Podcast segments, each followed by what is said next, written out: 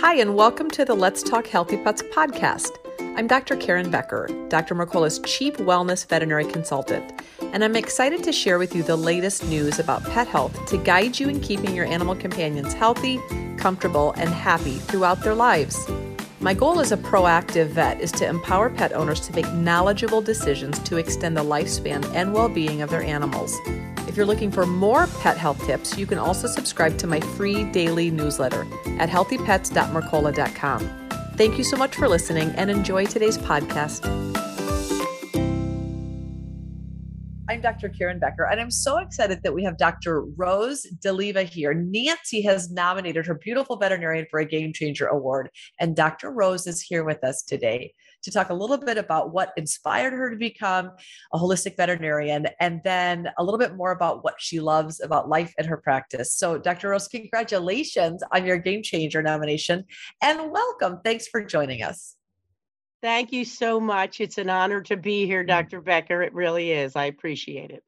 And I Well, I lo- appreciate Nancy's nomination. Yeah, I was just going to say, I appreciate Nancy as well. Uh, she nominated you many, many months ago. And so we just love the fact that we, that I have the opportunity to be able to meet so many of my inspiring colleagues that are touching and changing the lives of pet parents around the world but you are you have pivotally impacted the animals that are in your care because you are practicing differently than maybe what these animals have had resources available to them prior to meeting you.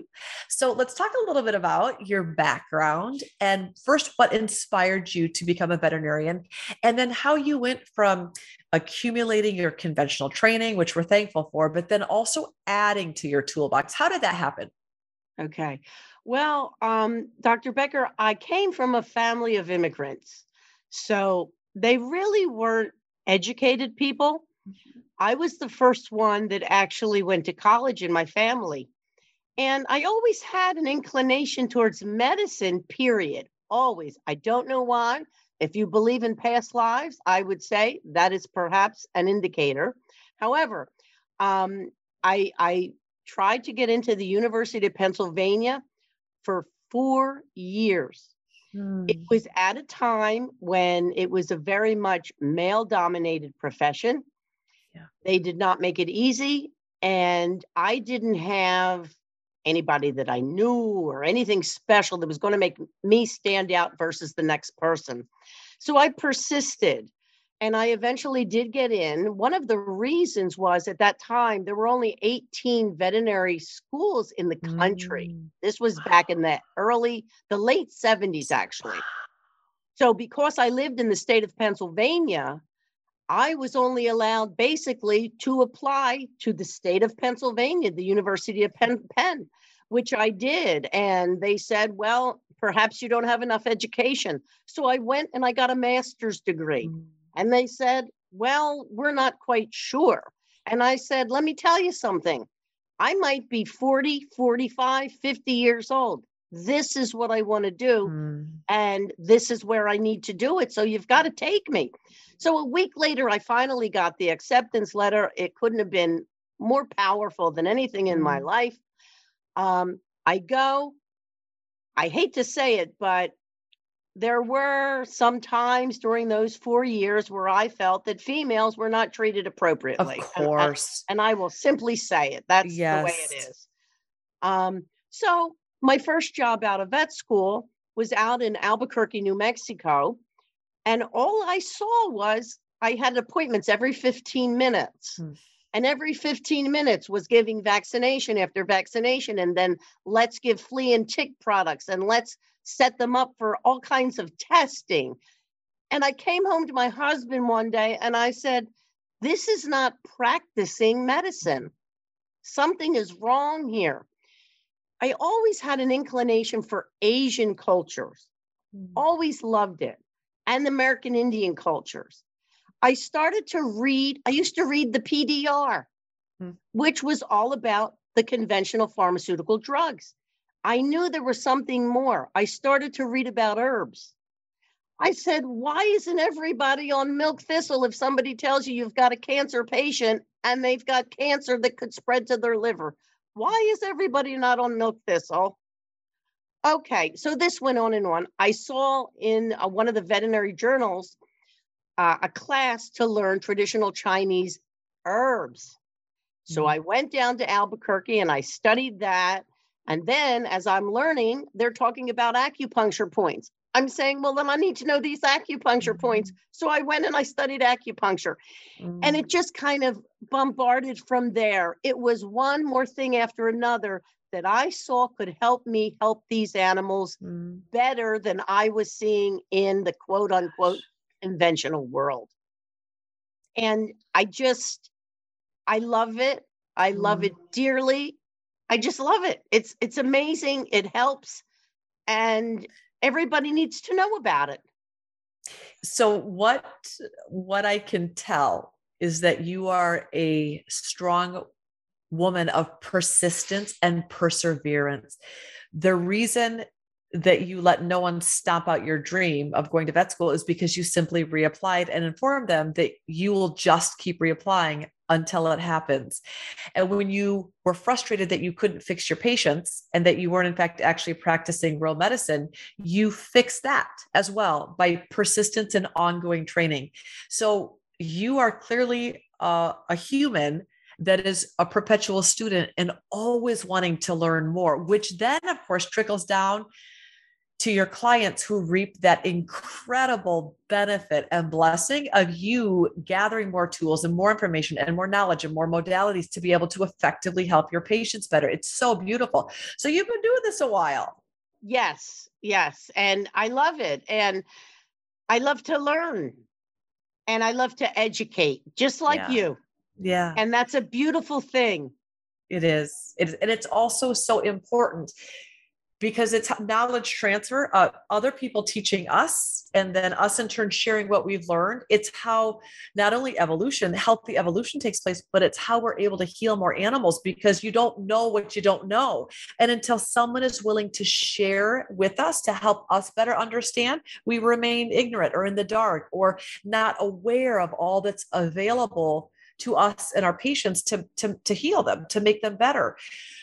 When you um, when you think about all that you've learned and all that you've done, when you get up in the morning, what do you love most about being an integrative or holistic veterinarian?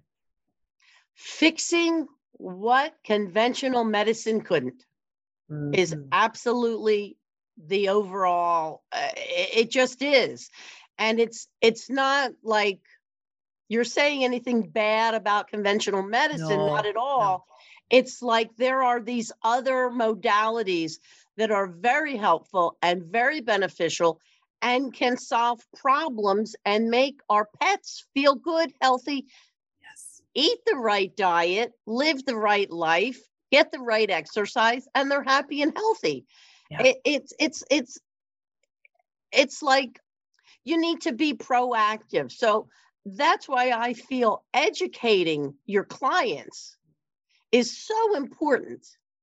They need to know the information. Once they know the information and they investigate on their own because we know dr google's out there you know um then they can make a an informed decision Yes. about the health of their pets. Yes. So Rosa, as you've gone, you know, you've practiced in different states and and lots and lots of clients, and you are one of the early pioneers doing this. Um, just just just knowing in your heart that there's common sense medicine that makes much more sense. And just as you said, we're not knocking. We love the fact that we learned about infectious disease and managing infectious disease, contagious diseases, and acute trauma medicine. That's what we learned at vet school, and we learned it well. And I'm so thankful for that. What we didn't learn in veterinary school was how to manage lifestyle disease or degenerative diseases or diseases that uh, that does not that don't involve you know infectious disease. We weren't taught how to prevent kidney disease heart disease arthritis none of those things we were taught. So it's not like they're two competing types of medicine. We need both. We need acute trauma infectious disease medicine and we need us proactive integrative lifestyle veterinarians that can help clients understand how to stop slow or reverse lifestyle related diseases. These animals were not born with these degenerative conditions they happened over time and how can we intervene? You were in decades before many uh, uh of us or younger gen, you know younger generation integrative veterinarians were doing it. How has your relationship been with your conventional colleagues? Are they do they come to you uh, wanting to learn do they refer to you because they either don't have your knowledge base or they know that they're they've gone as far as they can take their patient and they're willing to refer to you? Or do you is your environment in Pennsylvania still a little hostile with your other conventional colleagues? Actually it's taken now I've been in my location for 22 years. I would say in the past 5 years have I gotten a referral? In the beginning it was it was kind of like i'm not quite sure what she's doing down there but yep. sometimes it appears to work. Yep.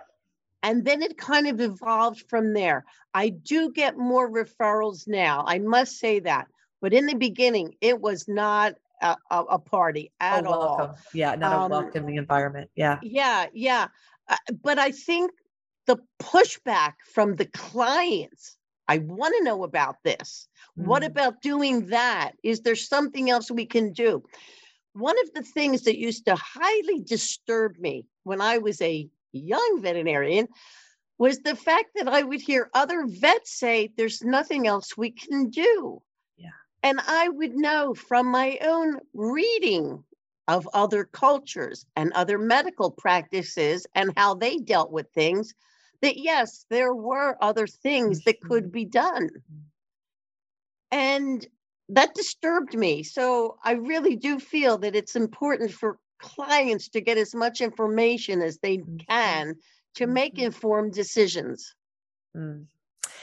I am also I'm equally impressed not only with your your compassion and passion to you know you have just you're you will probably practice until the day that you die because it this is not a job. This is this is what you were put on the earth to do. That's very clear.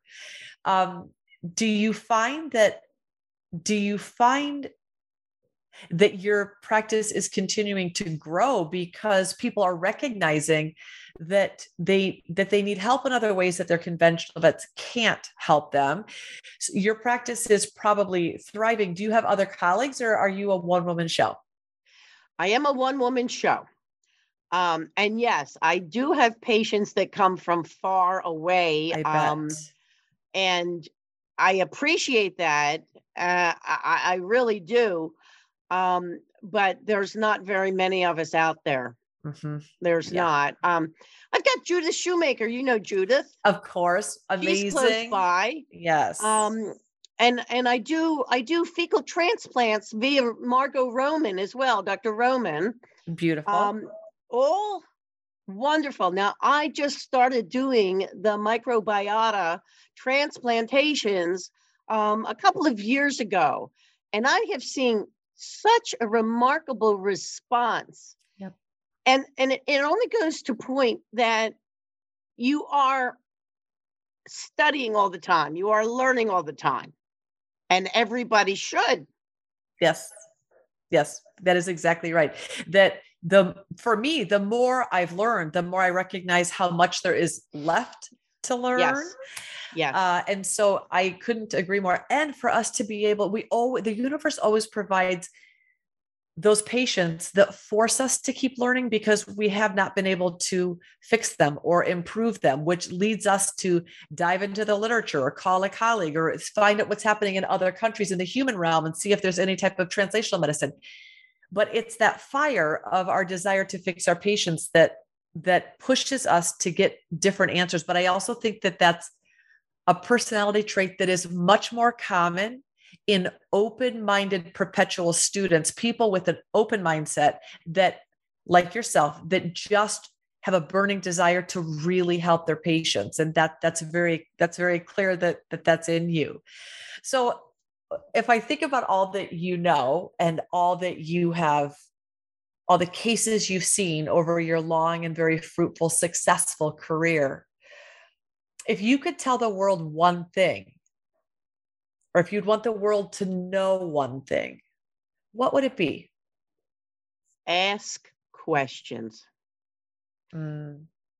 Become educated, become informed, be be the person that your pet needs you to be. Mm. Be their yes. advocate. Yeah. Ask questions. If you do not like the doctor that you are going to, go someplace else. Yeah. Do not be intimidated by anything they say. You are your own person. Yeah. You can get a second, a third, a fourth opinion. I have sometimes been someone's seventh opinion. Yeah. Yes. Okay. So I think that's important. That's what I would mm-hmm. say. Yeah. Stay informed, get educated, and therefore you can make the right decision for your pet. Gosh. And those are really important, wise words, Dr. Rose, because it also minimizes regret. And I think that if there's one thing we can do, you know, we want to be able to put our heads in our pillow as guardians, as animal owners or caretakers at the end of their time with us and say, I, I got through this with no regret. But the only antidote for no regret is to educate yourself, to know enough to not make bad decisions or decisions that were based in ignorance. The only remedy for that is knowledge. So it's really wise words. Thank you. If people wanted to know more about you or wanted to come see you or wanted to read and learn about all that you have learned to be able to better treat, support, and care for your patients, where would they go? They can go to my website, which is altpetdoc.com, A L T P E T D O C.com, or call my office at 610 65, I'm sorry, 610 558 1616. Ah.